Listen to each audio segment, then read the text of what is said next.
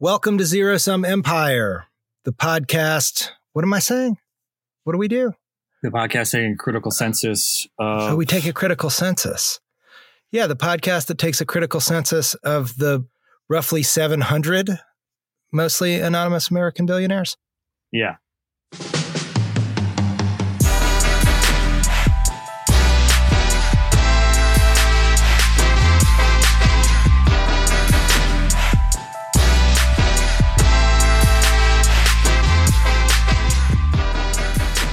So wait, so why were you looking at immersive lawn mowing uh, videos on YouTube? Well, the the billionaire that I'm covering today is named John Dare. I think it's pronounced Dare, D O E R R. Do we have confirmation on that, or is that just a assumption? That's just what I'm gonna say. Um, you didn't hear you anybody say his name on in any interview context or anything? I'm sure I did. Um, you know, maybe he says door. I don't know. I'll probably go back and forth. It doesn't matter. But uh but it sounds like John Deere and I just fell into one of those internet rabbit holes and started watching John Deere videos.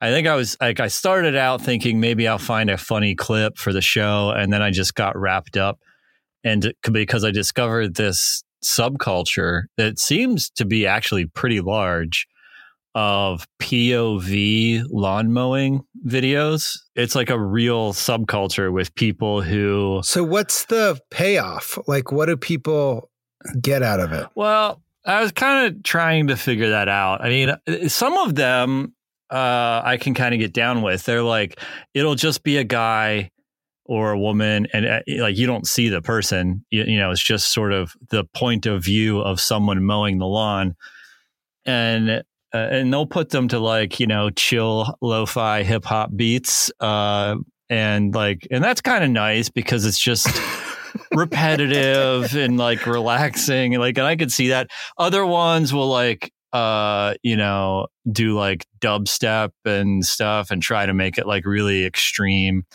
uh, but the, but it's the idea. It's just like back like white noise kind of thing because it's not like I mean, there's a lot no. of super insipid stuff on YouTube, but like at least like an unpackaging video, there's a point to like well learning about something you might buy. I'm just tra- having trouble understanding why. Yeah, so this. so I think that the ones with music that I was enjoying are like the uh uh, the adulterated version of what it, the purists think it should be, because I think the real point of it is that these perverts uh, get off on hearing lawnmower engine noises. And what? Yeah, so like the purest one, so like they'll they'll tag the videos with like raw audio, you know, or like you know, so like engine sounds. No. Like yeah, yeah. So like the people engine sexual thing? Well, I mean, you know, I, am using pervert pretty loosely, but like, uh, here's okay. So tell me if this doesn't sound perverse to you. Here are some comments from a guy. Uh, this video is called Ferris Z1 versus Monster Tall Grass Echo PAS 2620. I guess that's the name of like some machines, but like he put music over it. He was one of the dubstep guys. So here are the comments in the under the YouTube video. First one, where's the no music version? uh, a couple times. Unfortunately, sound was added. I want to hear the mower and edger in action. Uh, next comment: Cut the music. Let's hear the mower. It deserves to be heard. What? Great transformation. I'd love to hear just the machines doing their thing, but regardless, good video. uh, love well, the. Okay. So it's like I mean, so it just goes on and on like that. My favorite one, uh, this guy just writes, if that were my backyard, I would be out there all of the time and it would be perfectly maintained. oh my God.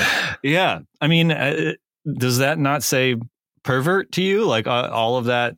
Uh, like what, what else? Like uh, just like a weird overinvestment in the sounds that lawnmower engines make. Um, yeah, that's really weird. I never think the internet can surprise me, but then it does. You know, I think I'm like I'm I'm so jaded. Nothing new can ever shock me. And then I see people just pining for engine noise. okay.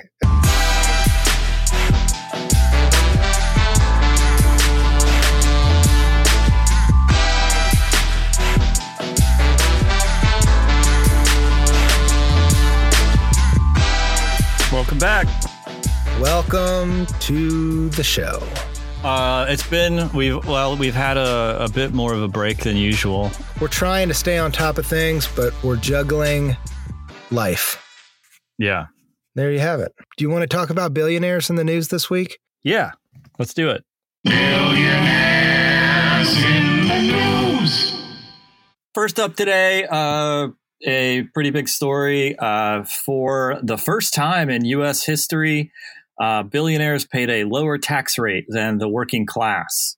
Um, and uh, so, can we talk about how we came up with this number? I mean, we're working from a Washington Post article, right? Well, yeah. Um, and the Washington Post article that, that I sent you, uh, I mean, there was a New York Times article sort of all over the place this week. And, and what they're doing is taking it from uh, a book that was uh, written by uh, Emmanuel Saez Ber- and Gabriel, Berkeley guys. Yeah, Gabriel Zucman, uh, Zucman, uh, who I think uh, worked with Thomas Piketty um, on uh, something else. Um, but anyway, it was this. It's this book that these two economists put out, and they developed all of these complicated calculations to figure out the effective tax rate that the top 1%, top 0.1%, top 0.01% and the wealthiest 400 families paid.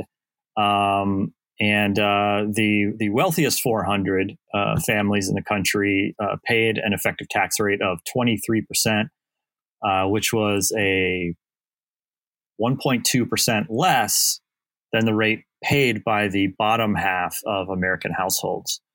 Uh, which is just unforgivable by any sort of assessment. Yeah. Right? I mean, how do you justify that? Yeah. Do, does one make an attempt to justify it? Uh, well, I mean, you know, the billionaires are obviously job creators, right? So none of us would have jobs uh, if it wasn't for that massive concentration of wealth. And, and they don't need to pay less. That I mean, no, I mean they don't need to pay. Uh, I think that that's the justification, yeah. right? Like, I think the justification is that if you give uh, at least as far as I understand, you know what uh, uh, Paul Ryan says, right? Uh, uh, the more money that you give to the wealthy, uh, the more they're going to reinvest that money in capital expenditures, expand their businesses, and create jobs. But this is obviously demonstrably horseshit. Yeah. And the biggest, the biggest kind of thing to think about here that was also touched on in that article is the long history of decreasing tax rates on the wealthiest Americans from the middle part of the 20th century. Yeah. They used to be taxed a lot more, and it's just a steady curve downward to today where it's like the lowest of all time. Is that basically right? Yeah, that's what the numbers say if you're going to trust numbers and uh, and in facts and statistics. But what I prefer to do is actually just trust uh, Rand Paul who went on The View this week and had some stuff to say about taxation. So we have massive taxes here, but we don't get any free stuff. We don't have free right. health care. Well, our, our public education system is a problem. We have, we have a Seems like the only people that get free stuff are the diff- very, very wealthy. We have a different form of taxation in our country. Ours is much more progressive. So we've taken the poor off of the rolls. They don't pay income tax anymore. Most people below $50,000 don't pay any income tax. The top 1% in our country pay 40%. Our audience says that's not true. Well, uh, the IRS statistics say that the top 1% in our country pay 40% of the income tax, and that those making less than $50,000. Donald Trump doesn't pay any income tax. Let me, let me, ask, let me ask you this, because I, you know, so yeah, I mean he's. I mean, I don't even understand what he's, he's saying. Got the view audience laughing at him and booing. I mean, uh, I understand what he's saying, but it does it doesn't correspond to any of the statistics that I just read in any meaningful way at all. No, he said that if you make under fifty thousand dollars, you don't pay any taxes, uh, and uh, the the top, which is obviously the top one percent, pays an effective tax rate of forty percent. Uh, which, if it was forty percent and not twenty three percent, uh, that would still be an affront to uh, to humanity, right? Like that forty percent is still way too low. Uh, but he's also just making that up. It's com- it's completely wrong. Um, and uh, you know, yeah. he, he's lying, uh, and uh, or he's dumb. I don't know uh, what what you know uh, what it is. That's insane. But I mean, me. even the View audience isn't letting him get away with that bullshit. So, you know, at least, uh, yeah. at least he's not fooling anybody. Okay. What else? Uh, so yeah, so that's the first story. Second story, uh, are you know, I, and this isn't even really a story. It's really just a tidbit, uh, because Ray Dalio, uh, our friend, is is quickly becoming one of my five favorite billionaires. Uh, there's a there's a news story about him that I came across this week, um, and uh, I'll read you the headline. This is on CNBC.com. Uh, billionaire Ray Dalio: the two things you have to do to get the money you need and the job you want. Uh, do you want to guess what those two things are? Work hard and be smart. Uh, nope, that's even more specific than Dalio got. Uh, you have to be creative and flexible. So uh, that's so if you wanted to know how wow. to become, that's really yeah. good advice. so that uh, I mean, it's it's valuable stuff. It's definitely worth uh, printing that article of Ray Dalio saying be creative and flexible. Um, like I don't Jesus. know, you know, I, I, like it's it's baffling. So that's that's it. That's all I had to say. That's the entire story. Story number three, uh, Ken Fisher. I don't, I you know, uh, I didn't hear about this in in like my regular news consumption. I I only heard about it when I was doing research for the show. Ken Fisher of Fisher Investments. Uh, you may have heard of them. He's worth well, he was worth uh, $3.5 billion. Uh, however, this week he lost $600 million after the uh, state of Michigan's uh, pen- public pension fund pulled its money from his uh, investment management firm. Uh, he went to a conference and just started freestyling and and said some things that upset some people. so I thought I, a guy. Um, I, am gonna I'm gonna just play a clip from a Twitter video that a guy made explaining his experience of seeing Ken Fisher speaking at this conference. It's about a minute, but I think it's worth. Okay, worth that sounds fun. Okay, here we go. All right, yeah, let's do it. Hey everyone, it's Alex Shalakian. Just got back from the Tiburon CEO Summit dinner. Uh, so far, I've enjoyed the conference. I appreciate Chip Roame and his team's hospitality. Everything has been fantastic except for one little thing. And if you're here at the conference, you know exactly what I'm talking about. It was a fireside chat with Ken Fisher. It was a true debacle. It was horrible. Things that were said by Ken Fisher were just absolutely horrifying. He made comments about genitalia, talked about picking up on a girl, uh, and don't show him what's in your pants. He made a reference to Jeffrey Epstein, talked about charities are immoral, uh, mentioned things about tripping on acid, uh, and other inappropriate comments uh, at the conference. And talking to some of the men and women they were disgusted by this. The, many of the women expressed to me this is one of the reasons why they don't like coming to these conferences. It makes them feel very uncomfortable, and this obviously doesn't help the situation. So Ken Fisher, uh, maybe a, a, little bit of trouble. Uh, you know, I went to his Twitter account to see if uh, if he had tweeted an apology out or anything. Uh, he hasn't he's maintaining complete radio silence. Uh, his last tweet is uh, October 7th, the day before the conference. And I'll just read it. Uh, he tweeted, quote for the day. The most important quality for an investor is temperament, not intellect. Warren Buffett. Uh, so uh, that was that was the last thing he had to say before he closed good shop. Good night. wow. Yeah, it's so good. Um, terrible person. Uh, so the last uh, the last thing for in the news today that I wanted to talk about is uh, you sent me this, and so I think you know a little bit more about it than I do. Uh, the Wealth X Billionaire Census, uh, and uh, you know we describe our show as um, being a, a, census of billionaires, and kind of upset to see that Wealth X, whatever that is, copied us yeah, their their their census is a little bit more data driven. but yeah, I mean, those of you who are regular listeners and heard the beginning of the show today will realize that we just increased the number of American billionaires by a, a, rather large factor. And that had at least partially to do with skimming over the WealthX census and seeing that the new data has come in. Apparently, there's 4% increase in American billionaires over this last year, even as most countries have have seen a decrease in the number of billionaires.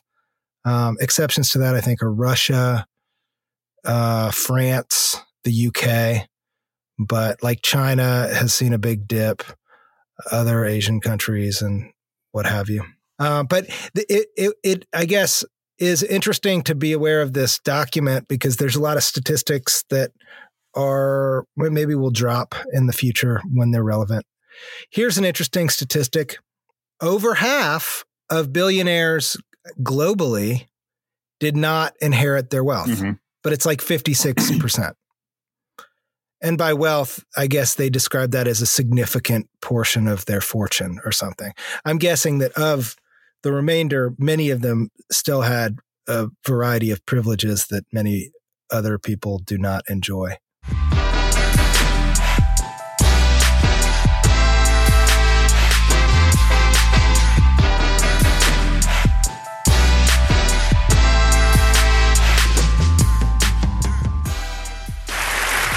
I'm really scared. I don't think we're going to make it. Probably by now, most of you have seen Al Gore's amazing talk. Shortly after I saw that, we had some friends over for dinner with the family.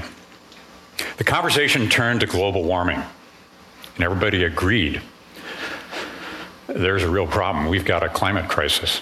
So we went round the table to talk about what we should do. The conversation came to my 15 year old daughter, Mary. She said, I agree with everything that's been said.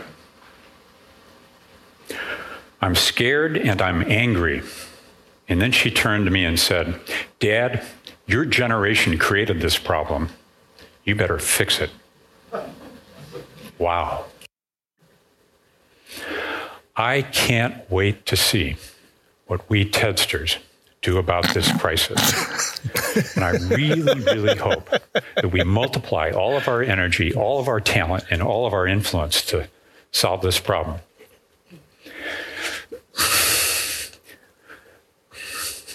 Tedsters.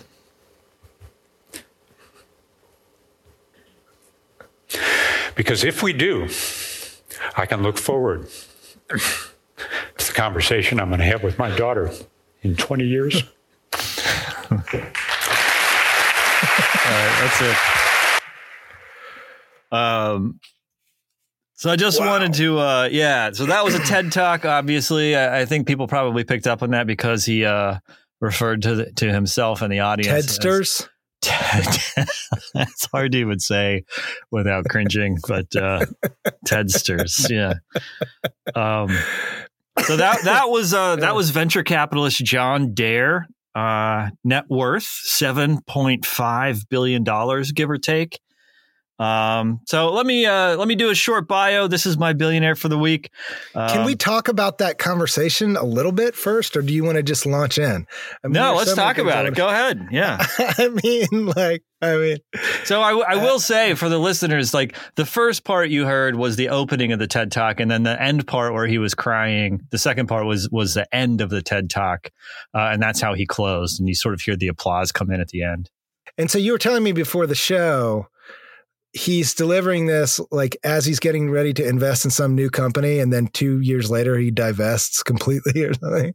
Is that yeah so that's that's the story we're going to tell and it's not it's not one company it's many many many companies. Okay. Um, because this is john dare uh, chairman, former chairman as of 2016 of Kleiner Perkins, uh, the Silicon Valley VC venture capital firm. Uh, it is one of, if not the most well known uh, venture capital firm in Silicon Valley. Uh, well, I, I want to hear this story. I'll just say the, there's a couple moments that struck me in the clip that you played, but I think above all else, I was I was struck by the moment where he was like, you know, talking about the dinner party and how him and his friends were discussing the problem of global warming and they reached the conclusion as a group that it was a problem. it's sort of, yeah. it's sort of Yeah, like that seems a like, little false. All right, listeners, Ch- Chad and I before the show, we're talking about global warming and we're really getting into it. and we were like, you know what? And I think there might be this a problem. this really might be something to think about.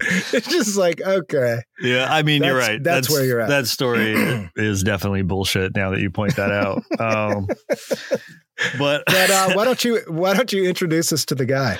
Uh, so yeah, he he was the chairman of Kleiner Perkins. Um, they were they got famous for being early investors in a lot of the big tech companies. Uh, I have a list here: Amazon, AOL, Compaq, Electronic Arts, Netscape, Twitter, Nest, Uber, and most famously, the one that made the most money was Google. Uh, they put 12.5 million into Google, and it turned into billions when Google went public in 2004. Okay. Um, so uh, I guess the last bit of bio uh, is Dare started at Intel as a salesman. Uh, he got offered a job at Kleiner Perkins in 1980. Uh, he made a few shrewd calls and then uh, bada bing, bada boom, as they say. Uh, I cut that out. And then I don't know why I said that. I just like.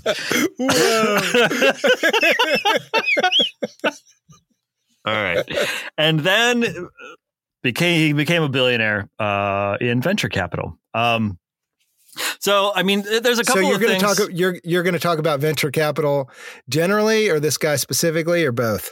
uh, I'm going to talk about him as kind of uh, a stand-in for a larger uh, phenomenon, a larger economic phenomenon that has to do with venture capital.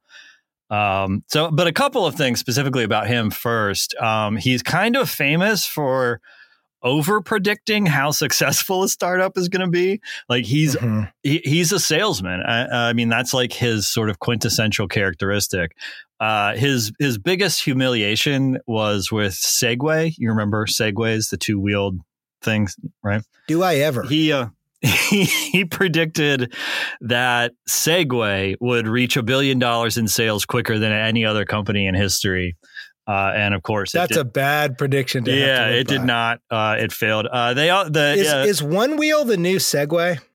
one wheel. Oh yeah, I've seen those. Yeah, yeah. Um, I don't know. I mean, yeah, you have your hoverboards, uh, your single wheels. I don't know. I mean, they it's seem all pretty ridiculous. Yeah, it's all a pretty niche market. Uh, Anyway, sorry, I just thought I'd throw but uh, the other thing is uh, they went on big, uh, went went in big on Juicero. Do you remember Juicero? You're not on the internet, so uh, you might not even have heard of Juicero. I don't think I have. So, so Juicero was this thing. It was this amazing device. It was a four hundred dollar machine that gave you fresh squeezed juice. Uh, and what you did was you would put a packet inside the machine, and then it would, like a Keurig, it would squeeze out juice. Hmm. But uh, uh, what people found immediately is that you could just squeeze the packet and the juice would come out. Uh, the Guardian described the Juicero the same thing. as the equivalent of two hands squeezing a juice box. And so and it was four hundred dollars. did, did nothing. That's Uh, genius. Yeah, yeah. God, I mean, but they so got smart. They got busted. Um, They got hammered. yeah. um, and and so those are two big failures. But his biggest failure was not either of those. Uh, it was with a whole class of investments that are related to the TED Talk we just heard uh, that Kleiner Perkins funded under the banner of clean tech. Um, which is not like a phrase I feel like we use much anymore. We tend to say green tech now, but it sort of means the same thing. there was something that people refer to as the clean tech boom from around 2007 to 2011. Uh, and that's when the that's when the, the the period of the TED talk that we heard. I mean, so you know, he was talking about climate change, and he was he mentioned Al Gore's uh, video. He didn't mean the new one. He meant the uh, the original. That was from 2007. Uh, and the title of the TED talk was called salvation and profit in green tech. Uh, so, like around the same time, there are articles coming out all over the place. Like uh, some of them that I wrote uh, down: "Can capitalism save the planet?" Uh, and another one um, I'm going to quote from really quick, actually, from New York Times Magazine called "Capitalism to the Rescue." Uh, because it has some of that classic John Dare over prediction of success. Uh, so, quote uh, John Dare, one of Kleiner's managing partners and arguably the world's most influential venture capitalist, made the case to me in his office one morning in July that there were signs that the multi trillion dollar energy market would inevitably and imminently undergo a wholesale eco transformation. In the view of Dare and his partners, Kleiner's efforts to seed this prospective renewable economy with its investments and the help of its new partner, Al Gore, would help address some of the most vexing problems of the modern era, namely climate change, uh, fuel costs, and energy independence. So, this was sort of like the thing that was happening in the zeitgeist around uh, 2007 to 2011 is that people thought that uh, the Silicon Valley model of innovation that had worked so well for software uh, was going to work. Was going to solve global warming. yes. Yeah. Right. And the story that I'm going to tell is why that did not happen and could never happen. Uh, that seems like a yeah. This is good. I'm on board. Let's let's hear it. Okay. Cool. Uh, so uh, just uh, quick definitionally, uh, the que- the clean tech boom was a massive spike, not just Kleiner Perkins, but VC, uh, especially Silicon Valley VC firms in general. Uh, this massive spike in renewable and sustainable technologies uh, that happened in 2007 to 2011. Uh, just you know, quick note: it is completely over now. Uh, venture capital is not doing much at all, if anything, with with clean tech. And and you're going to explain why that is the case over yes. the course of the segment. Yeah, okay. yeah. So I'm gonna I'm gonna explain why that is. Um, and uh, uh, but it, it's worth pointing out also at this point that at the same time, right at, at the very same moment that this was happening John Doerr, uh, Dare uh, sat on Obama's Economic Recovery Advisory Board. Uh, he, along with about twenty other uh, business leaders, I guess you could say, and uh, and two union guys, Richard Trumka and uh, I think SEIU union leader. as well, there are like there are two people representing unions, and then like twenty to twenty five, just like you know corporate managers. Uh, that was the Economic Recover, uh, Recovery Advisory Board. Uh, uh Dare had also brought Al Gore on board at, at Kleiner Perkins, and they and a bunch of other Silicon Valley VC firms, along with uh, large corporations, also represented on that board, like GM. GE, especially uh, Dow and DuPont, were actively lobbying the government for new renewable and sustainable energy legislation. So there's a, a plan in place. And the plan, first and foremost, was to create a new innovation sector along the lines of the dot com boom uh, that would produce profit for these companies. And you know, and I'm going to get a little bit to like the thinking behind that because uh, there's a cynical way to look at it, right? That that uh, like global warming uh, was not something that they actually cared about, and this was all some sort of like you know economic uh, or financial scheme to to make money. I don't think it's actually that. I I, I think that that you know a, a, lot of these people did believe that they had um uh the there was the, some kind of moral imperative, and they could also make money off of it. Yes, and hence the name of of Dare's talk, salvation and profit. And and profit, it's worth noting, is in parentheses in the title of the TED Talk. Salvation and profit in green tech. That's like weirdly revealing that yes. yeah. revealing by concealing inside parentheses, right? Um, and so, like, even like uh, you know, I want to say first, like, even if the people advocating for uh, this new uh, uh, legislation convinced themselves that they were acting in the public interest, that goal was always subordinated to the imperative to generate profit. Right? They knew the federal government couldn't simply pass new emission standards and then not help fund research into technologies that would help meet the goals that they set.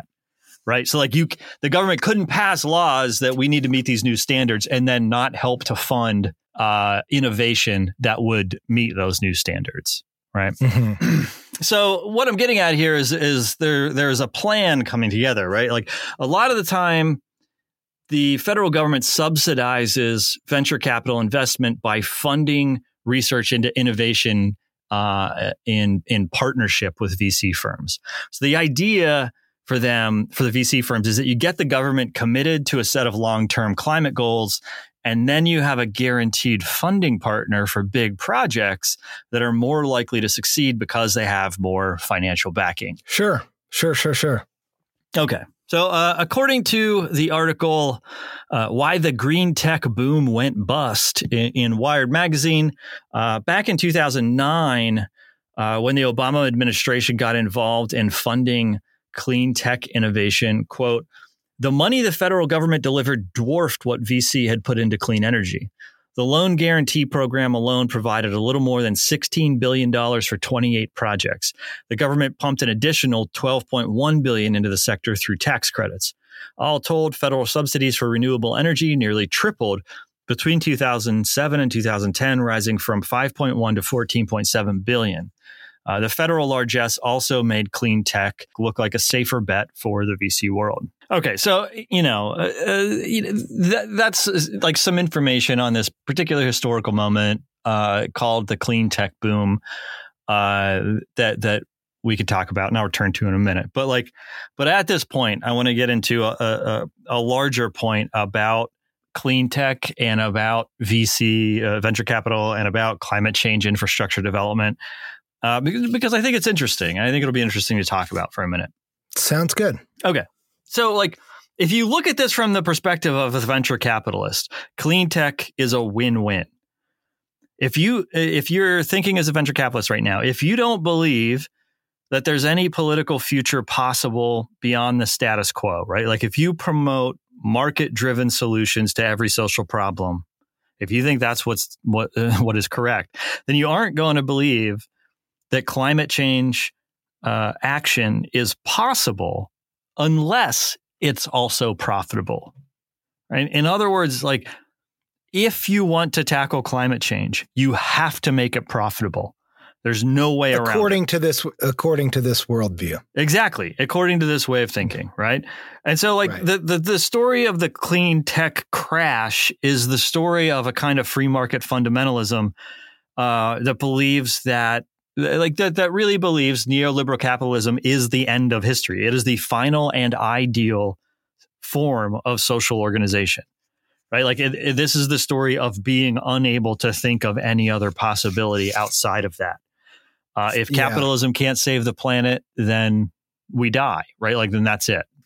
Which is uh, just intellectually very weak it is, and, and, but like, but what I want to get to now, and and I think that like in some ways, I think that the point that I'm going to make is just just utterly obvious, right? Like there's there's, uh, but but I also uh, feel like that it does not get enough circulation uh, in public discourse, right? So like what that means, right? Like what that what what that worldview means is that we are in a deadlock. Like we are, you know, we are currently still in the deadlock that led to the clean tech crash of that period, and and that that impasse, that inability to think outside of that model of social organization brings up a larger discussion about capitalism and ethics. And and I think that we could probably have a larger discussion about this sometime, but I just want to make one point right now, which is that uh, what we've been talking about, like which we I think we could call the ideology of capitalism,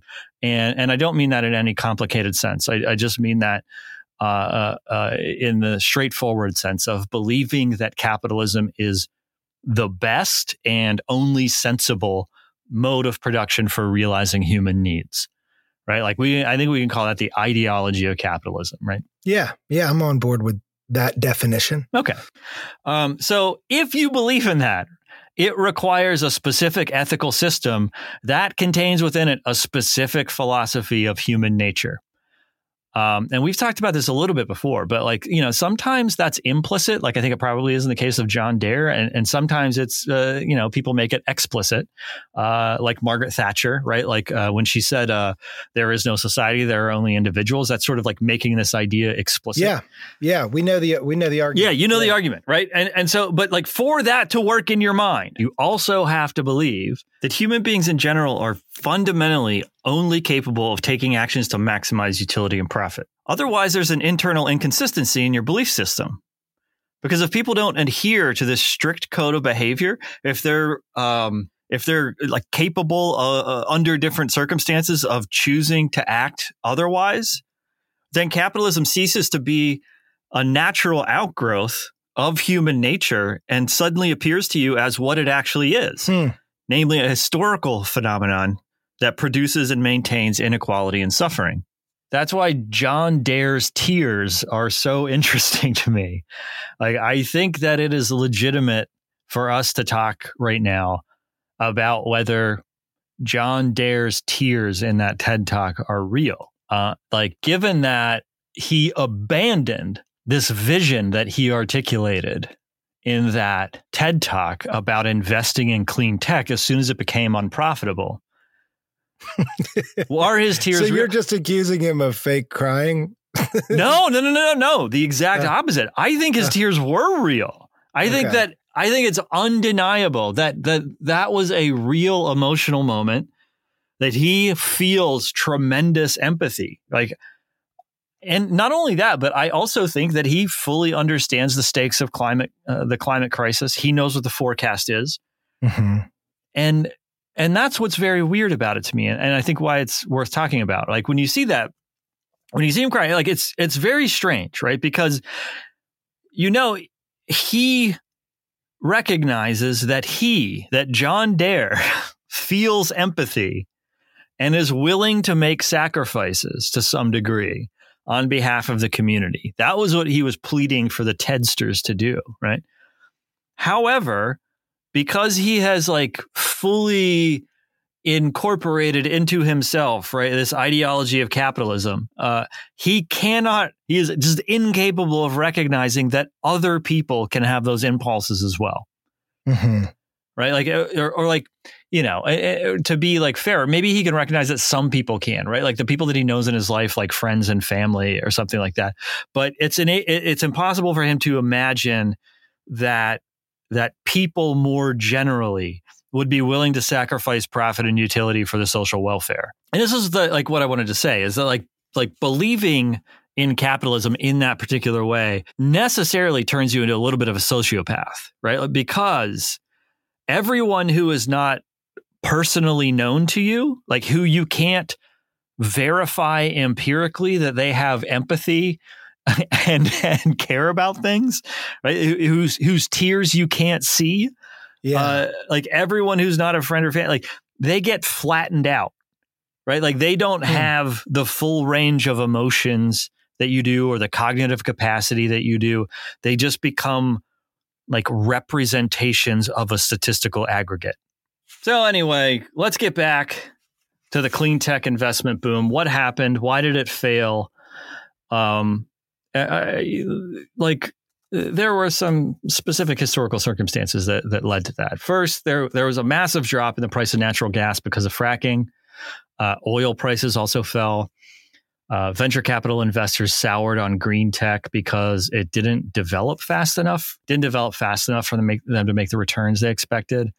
Uh, oh, also uh, the global economy crashed. Remember that? And uh, and people had trouble securing new funding resources. And then last, like the, the political climate shifted. And uh, after the Democrats lost the House in 2010, it became much less likely for them to get you know funding. So like a lot of things happened. Uh, but if you go back over those things that I just said, it was because the profit motive was tied to the success of uh, uh, uh like of all of that stuff, right? Like every axis of failure, uh, fossil fuel prices, low return on investment, uh, the availability of credit, like all of those things affected innovation in clean tech because the whole thing was structured around the idea that markets solve problems. Mm-hmm. And when that didn't work, they just gave up, right? Which is the problem that I was, or the the the idea that I was trying to articulate before.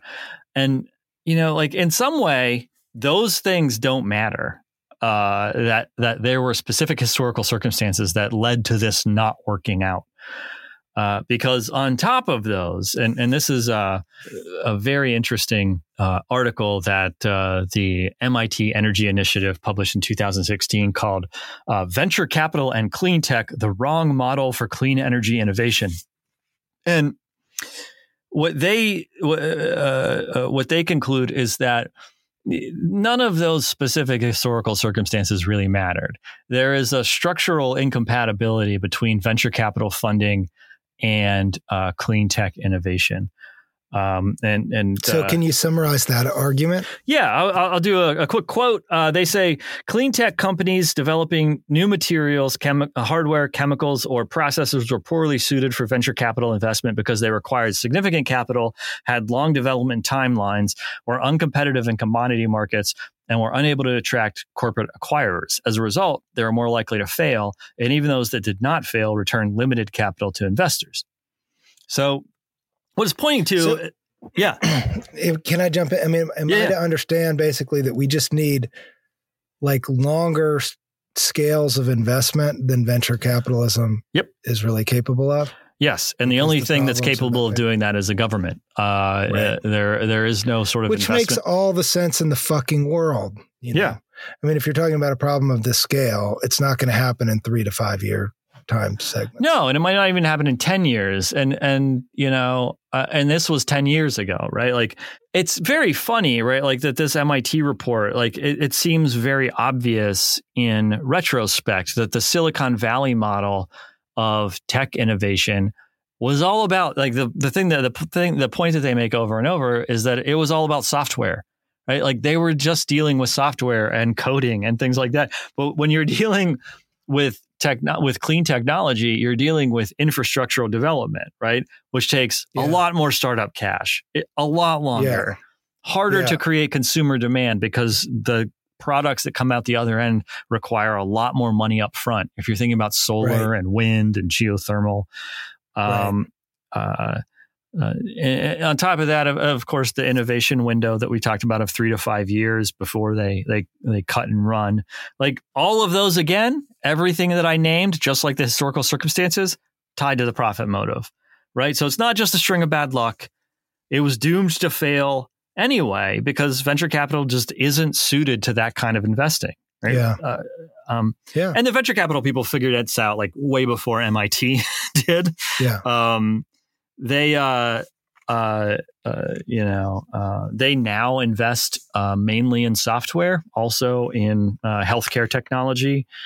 Uh, John Dare doesn't talk publicly about climate change too much anymore, uh, although he still is involved with Al Gore's nonprofit advocacy, advocacy group, the Climate Reality Project. Uh, and I looked into it a little bit, very unclear what they do. However, one of their initiatives is called the Guitar of Reality. the Guitar of Reality? The Guitar of Reality.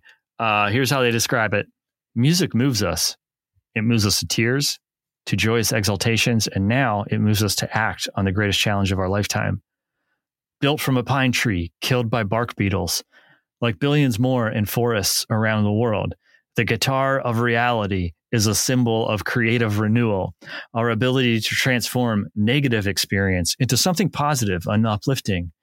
Just like great music turns the pain of heartbreak into beautiful songs that bring us together, this special guitar turns the destruction of climate disruption into an instrument for inspiring action. Created with our partners, Jack Johnson and Brushfire Records, the Guitar of Reality means that now audiences worldwide don't just see climate change happening, they can hear it too. Oh my God. That's what, yeah, it's, it, that is one of the saddest things I've ever heard. It just, abject resignation in the face of climate change. It's effectively it is saying this is all that is left. Just put like uh, put the apocalypse to music and enjoy the aesthetic pleasure of your own destruction. You know, the the final point that I want I want to make, and, and I'm done, is that you know a lot of people have been talking a lot about Obama's legacy, right, in the Trump era, thinking about his, his, the Obama administration's legacy with regard to like immigration, military action, uh, the fumbled economic recovery that just, you know, its main effect was basically to increase wealth inequality in the U.S. Uh, but like, I think in retrospect, in the long run, the biggest failure uh, that the Obama administration is going to be saddled with is the is this is their uh, their harebrained scheme that partnering with Silicon Valley venture capital was going to be the way to address climate change. And it led to a market crash in investing in clean technology that scared people away so badly that there is still none of it. Hmm. That is that it's just not happening. Hmm. Uh, like you know, like I mean, it just like just it's such a terrible miscalculation, right? And, and, and you know, and, and it's very sad, right? It's 10 years later and, uh, and we are far, far, far worse off than we were before. All right. So the last thing we have to do is the David Koch Memorial Asset Liquidation Index. I've thought about this a lot, Joe, and uh, you know he's not um, a horrible person. He has signed the Giving Pledge. Uh, he does a lot of philanthropy work. He genuinely seems like he wants to steer his venture capital firm toward investing in businesses that in some way make the world a better place for people to live in. But I'm going to give him a six. And the that's reason a pretty steep rating given all of those things. It is. Uh, it, it is a pretty steep rating, and the reason that I'm giving him a six is because I think that the, the like the specific perspective that he has, right? That that no social change can possibly take place unless it is also profitable, uh, is is toxic is, to humanity. Yeah, that's a great way to put it. Yeah, is toxic to humanity. It is the specific thing that we find ourselves confronting at this moment in like human history, right? Like, yeah, that that it is uh, capitalism versus human survival, and uh, uh, and he's he's pointing us uh, in the wrong. He's on direction. the wrong side of that. Okay, he's on the wrong six. side of that. So I'm going with six.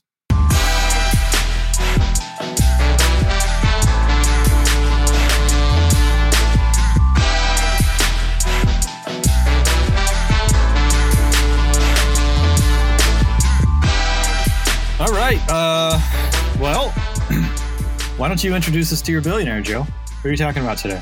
Okay, today I'm talking about Thomas Tull. Bum, bum, LL. so, um, were you able to recognize my song that I sang? Mm-mm. No. Oh. What was it? Aqualung by Jethro Tull. Bum bum bum bum bum bum. Oh yeah, yeah, oh, yeah. Bum, now I hear it. um, so, although I had never heard of Thomas Tull before we pulled him off the roulette wheel, it seems like I probably should have uh, because this guy, in contrast to so many of the billionaires that we talk about, definitely does not keep a low profile. Have you okay. heard of him? Uh, no, I haven't. He's a Pittsburgh guy. Oh, big, wow. Big time. Big time. Well, I Pittsburgh haven't lived guy. there in a long time. okay. Well, there's a lot of information out there about Thomas Tull. And for years, he worked in the entertainment industry with really high profile people. I'll talk more about that later. Here's a little bit of a, a bio background of where he came from. He is clearly in the mold of a self made billionaire, grew up in a single parent household.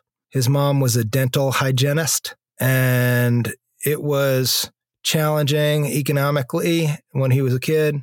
He worked odd jobs to chip in on family expenses from a young age. Wound up going to Hamilton College played baseball and football there. His career, his business career is very well documented in a series of interviews and articles over the course of years at this point and has been thoroughly digested by Wikipedia. Among the more notable moments of his rise to billionairehood, when he was in his early 20s. He actually tried out for the Atlanta Braves. And mm-hmm. while he didn't make the cut, he spent a couple years working as a scout for the team. And then at a certain point, he wound up buying a chain of laundromats, huh. which is his first big foray into the business world. And in interviews, I, I, watched a lot of interviews with him, and there are many that you can go watch if you're interested in experiencing more of Thomas Tull after this podcast. But basically, everybody brings up the laundromats, and you can tell that at this point he's like, yeah, yeah. pretty sick of talking That's about it. It's a great story of humble beginnings, right? Like the American dream happened. Like all you need is that creativity and flexibility, and uh, you know, yeah, it's yeah, it's kind of like that. I mean, like basically, he bought he, he bought this chain, and then his main innovation in the laundromat industry was to vary the price structure so that the cost of doing laundry would vary depending on the time of day that you were doing laundry. Hmm. And this move apparently resulted in a significant increase in, in, in revenue or whatever. I heard him talk in one interview about his approach to business and this being sort of emblematic of that. He's like, I'm not an idea guy. Uh, I don't have big game changing concepts that that open up new markets or revolutionize industries, but I can look at an existing industry and tweak it in a way that winds up making it more profitable. So he's a tweaker. Yeah, that's kind of how he like views himself, I guess. Mm-hmm. So anyway, after the laundromats, he wound up making his move into private equity and that led to him being able to to pivot into the entertainment industry, and I'll I'll, I'll talk about that in, in a minute. I'll just say like there's two big takeaways from Tull. I feel like for me, if I'm just trying to like describe what kind of guy and what kind of billionaire he is, uh-huh. and I and I think the first is you know, I'm just trying to characterize him in, in specific terms. He's basically like a wildly successful bro. All right. But he's like a liberal arts bro. he's yeah, a, yeah. he, he's a smart guy and he he obviously reads a lot. I heard him in one interview talking about how much he reads, not as a way of bragging, but just it seemed very genuine that that's part of like what he does. He seems intellectually curious, but he also presents like a like a dyed in the wool bro. He looks like a bro. He talks like a bro. He really seems to embrace like the bro image or you know he he definitely doesn't seem like he's trying too hard you know like he he just is Thomas right, Tull I'm looking in a way that images. I, on the, looking up images right now and uh, yes I see what you mean well uh, he's got uh, so, but he's I got uh, resting bro face I mean like he he, he does there's no way around it. yeah it. I mean we'll, we'll we'll play a clip of him speaking in a minute, so the listeners can get a sense of what he's all about. He's he's way younger than I thought. What is he like? Forties? Yeah, he's like forty nine right now. Well, what I was going to say about him is that there's a there's a video of him out there doing the ice bucket challenge, where Bryan Cranston is dumping the ice water on his head. But uh, in the video, he wears an outfit that looks exactly like the clothes that Vincent and Jules in Pulp Fiction are wearing after they visit Jimmy's house after they oh, shoot yeah, Marvin yeah. in the head and they have to dress up yeah. in Jimmy's like super dork clothes. Adam Sandler. he style. just looks, yeah, he looks exactly like that. So I mean, in a way, I kind of respect it because again, he's not trying too hard and he's just kind of like he is who he is, you know.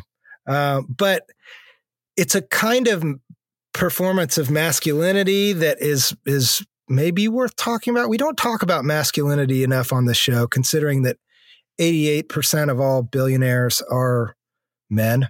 You know what? That's a really good point.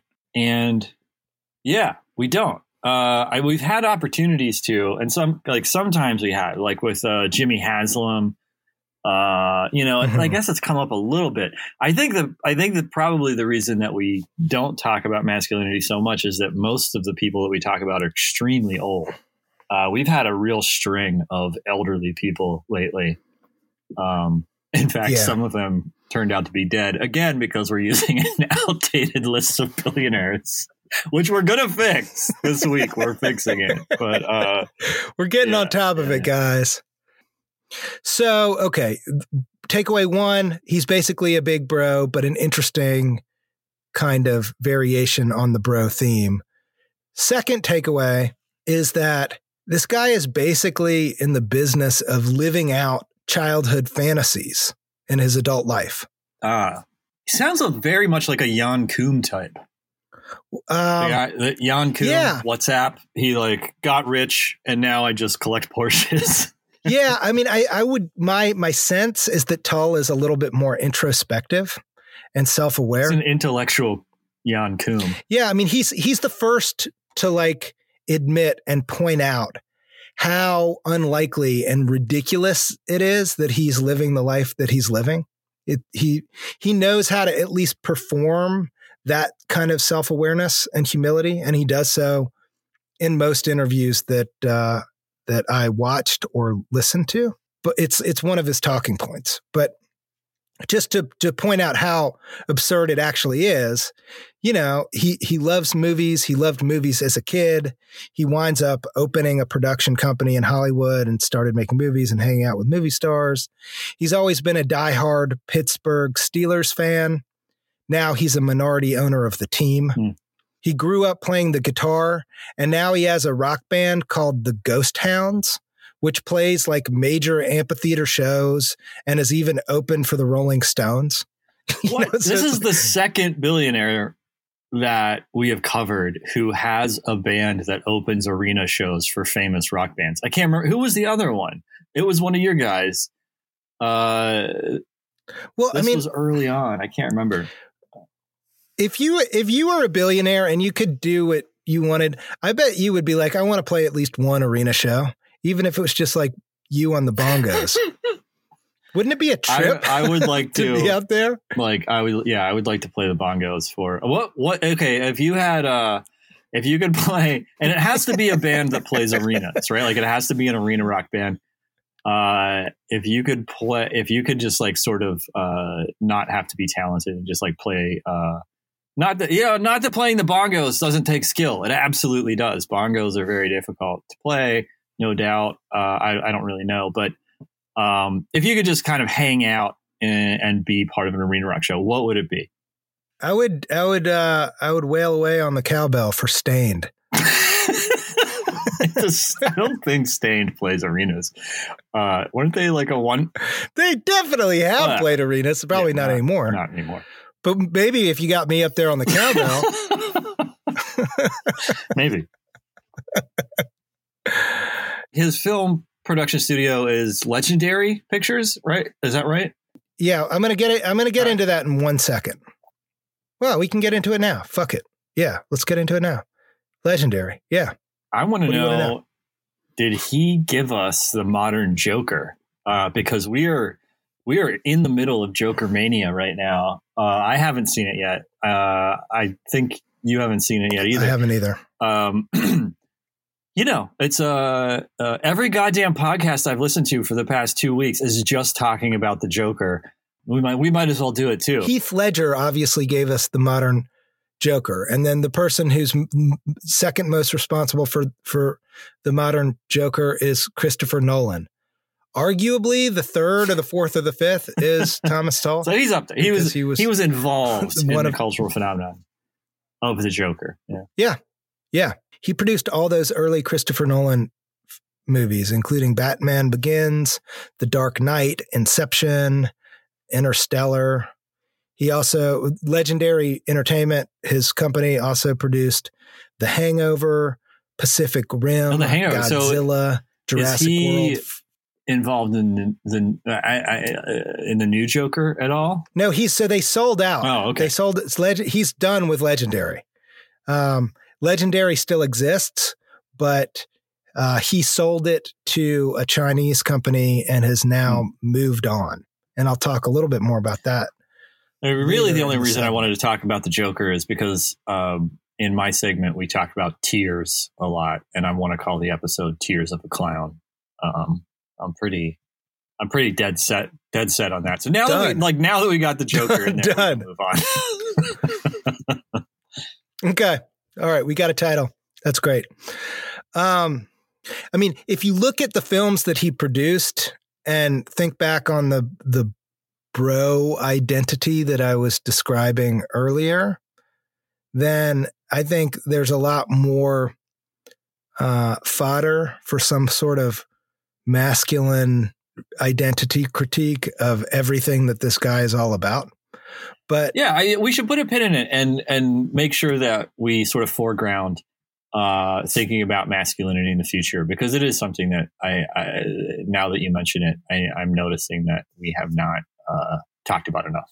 Yeah. Okay. So we will. I mean, maybe we can talk about it in the context of this next point, or maybe not. But um, Legendary is especially focused on making films that feature heroic narratives and like escapist spectacles.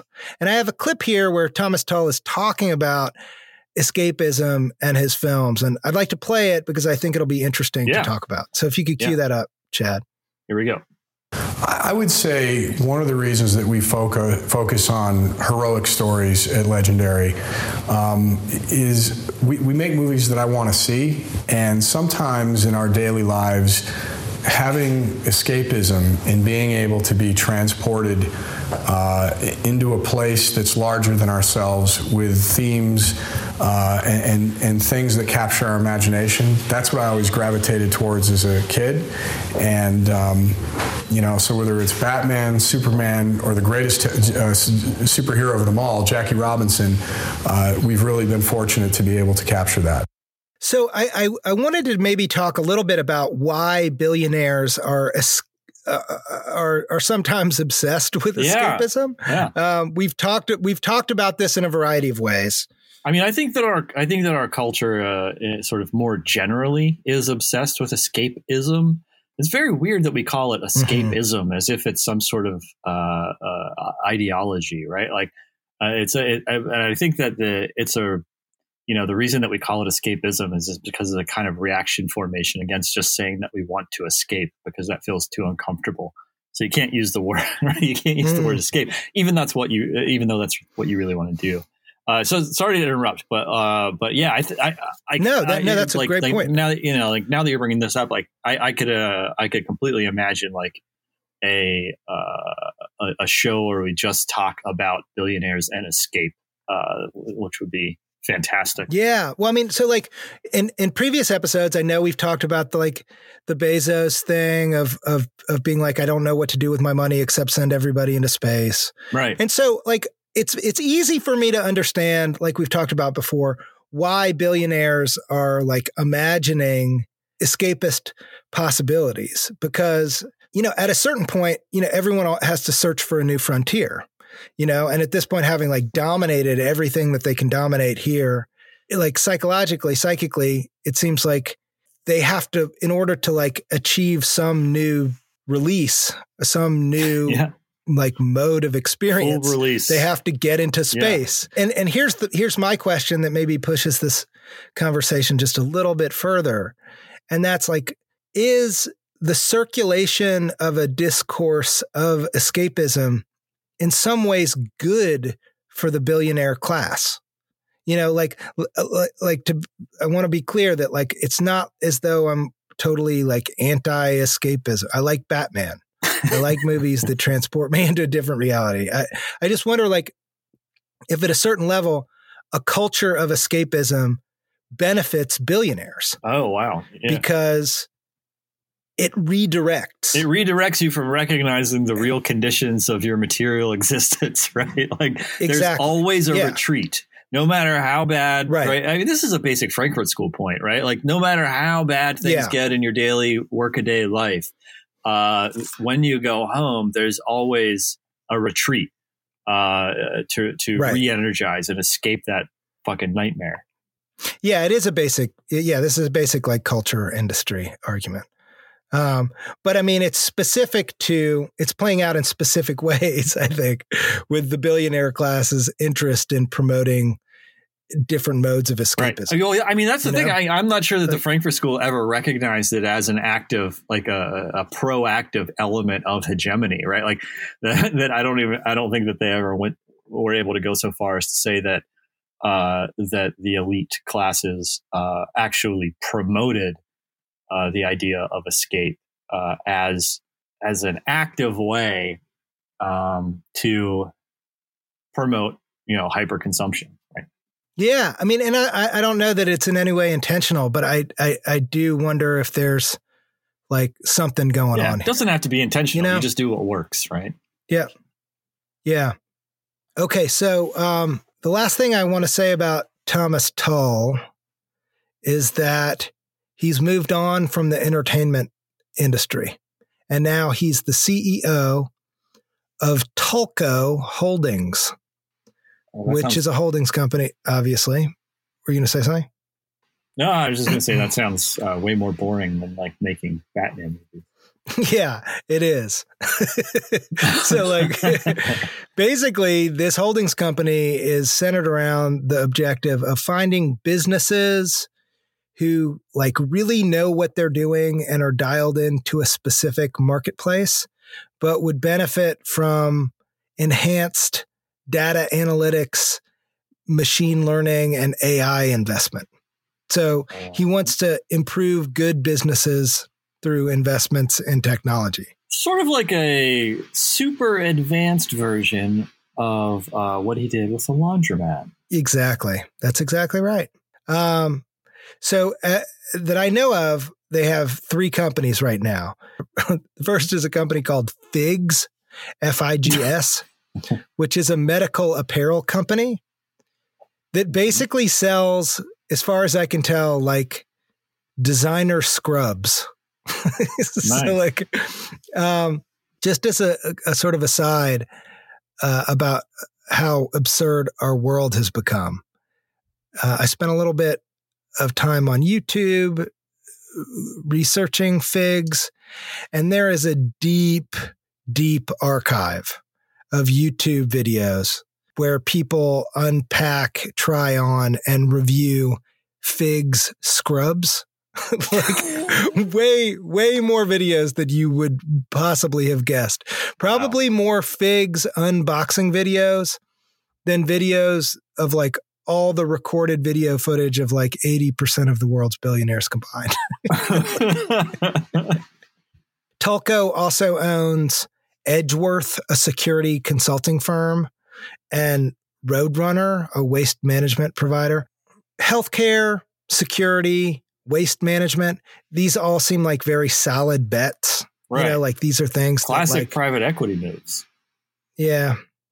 Um, and again, he has a background in private equity, so he's kind of getting back to his roots, I guess.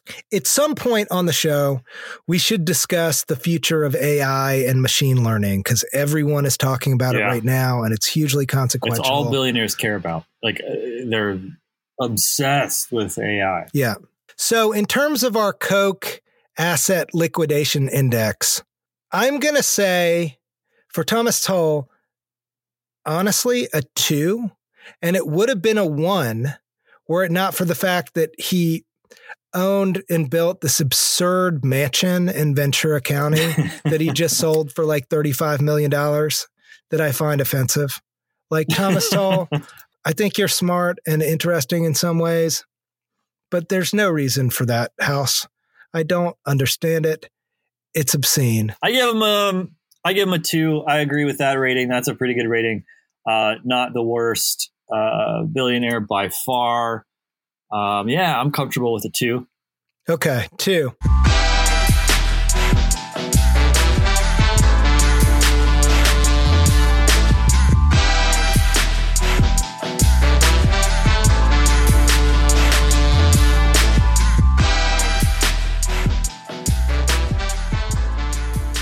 As we always do in every episode, we have to pick our billionaires that we will be researching for the next episode. So now is the time that we're going to do that. Yep. Uh, do you have the roulette wheel ready to spin? I, I, do not. I'm looking for it right now. I'm locating the file.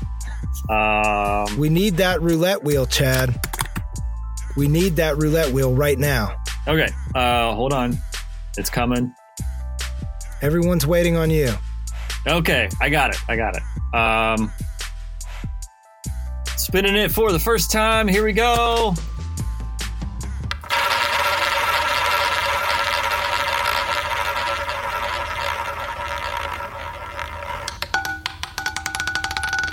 Haim Saban of Saban Entertainment. Uh, he is the founder. Uh, you've seen Saban Entertainment uh, before on you know various media products. Um, okay, that's number one. Here comes number two. Number two is number three nine three, and that is scrolling down. Brian Roberts.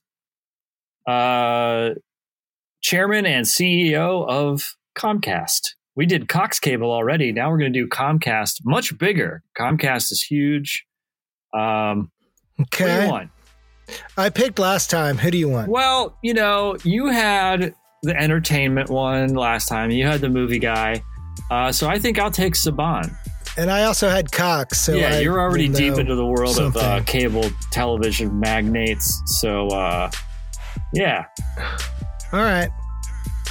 I'll try to pick up where I left off with Cox. I forget, Yeah. but I'll figure right. it out. Sounds good.